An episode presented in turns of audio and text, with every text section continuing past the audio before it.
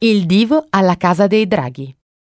Il film documentario di Paolo Sorrentino ripercorre la vita e la carriera del primo ministro italiano Giulio Andreotti e il lungo gioco imposto dal suo partito alla politica italiana. Il palazzo dove ha l'ufficio Franco Coppi, interpretato da Pozzo, l'avvocato difensore di Andreotti, alias Servillo, è la cosiddetta Casa dei Draghi o Palazzo della Vittoria, situata in Corso Francia 23 a Torino.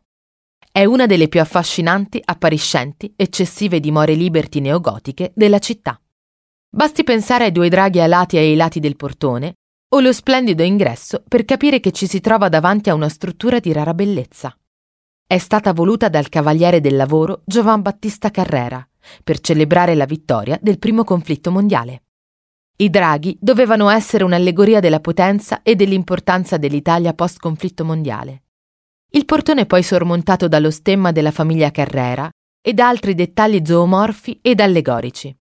Ma la cronaca del tempo narra una vicenda particolare. Dopo qualche mese dalla costruzione del palazzo, il committente dell'edificio si suicidò.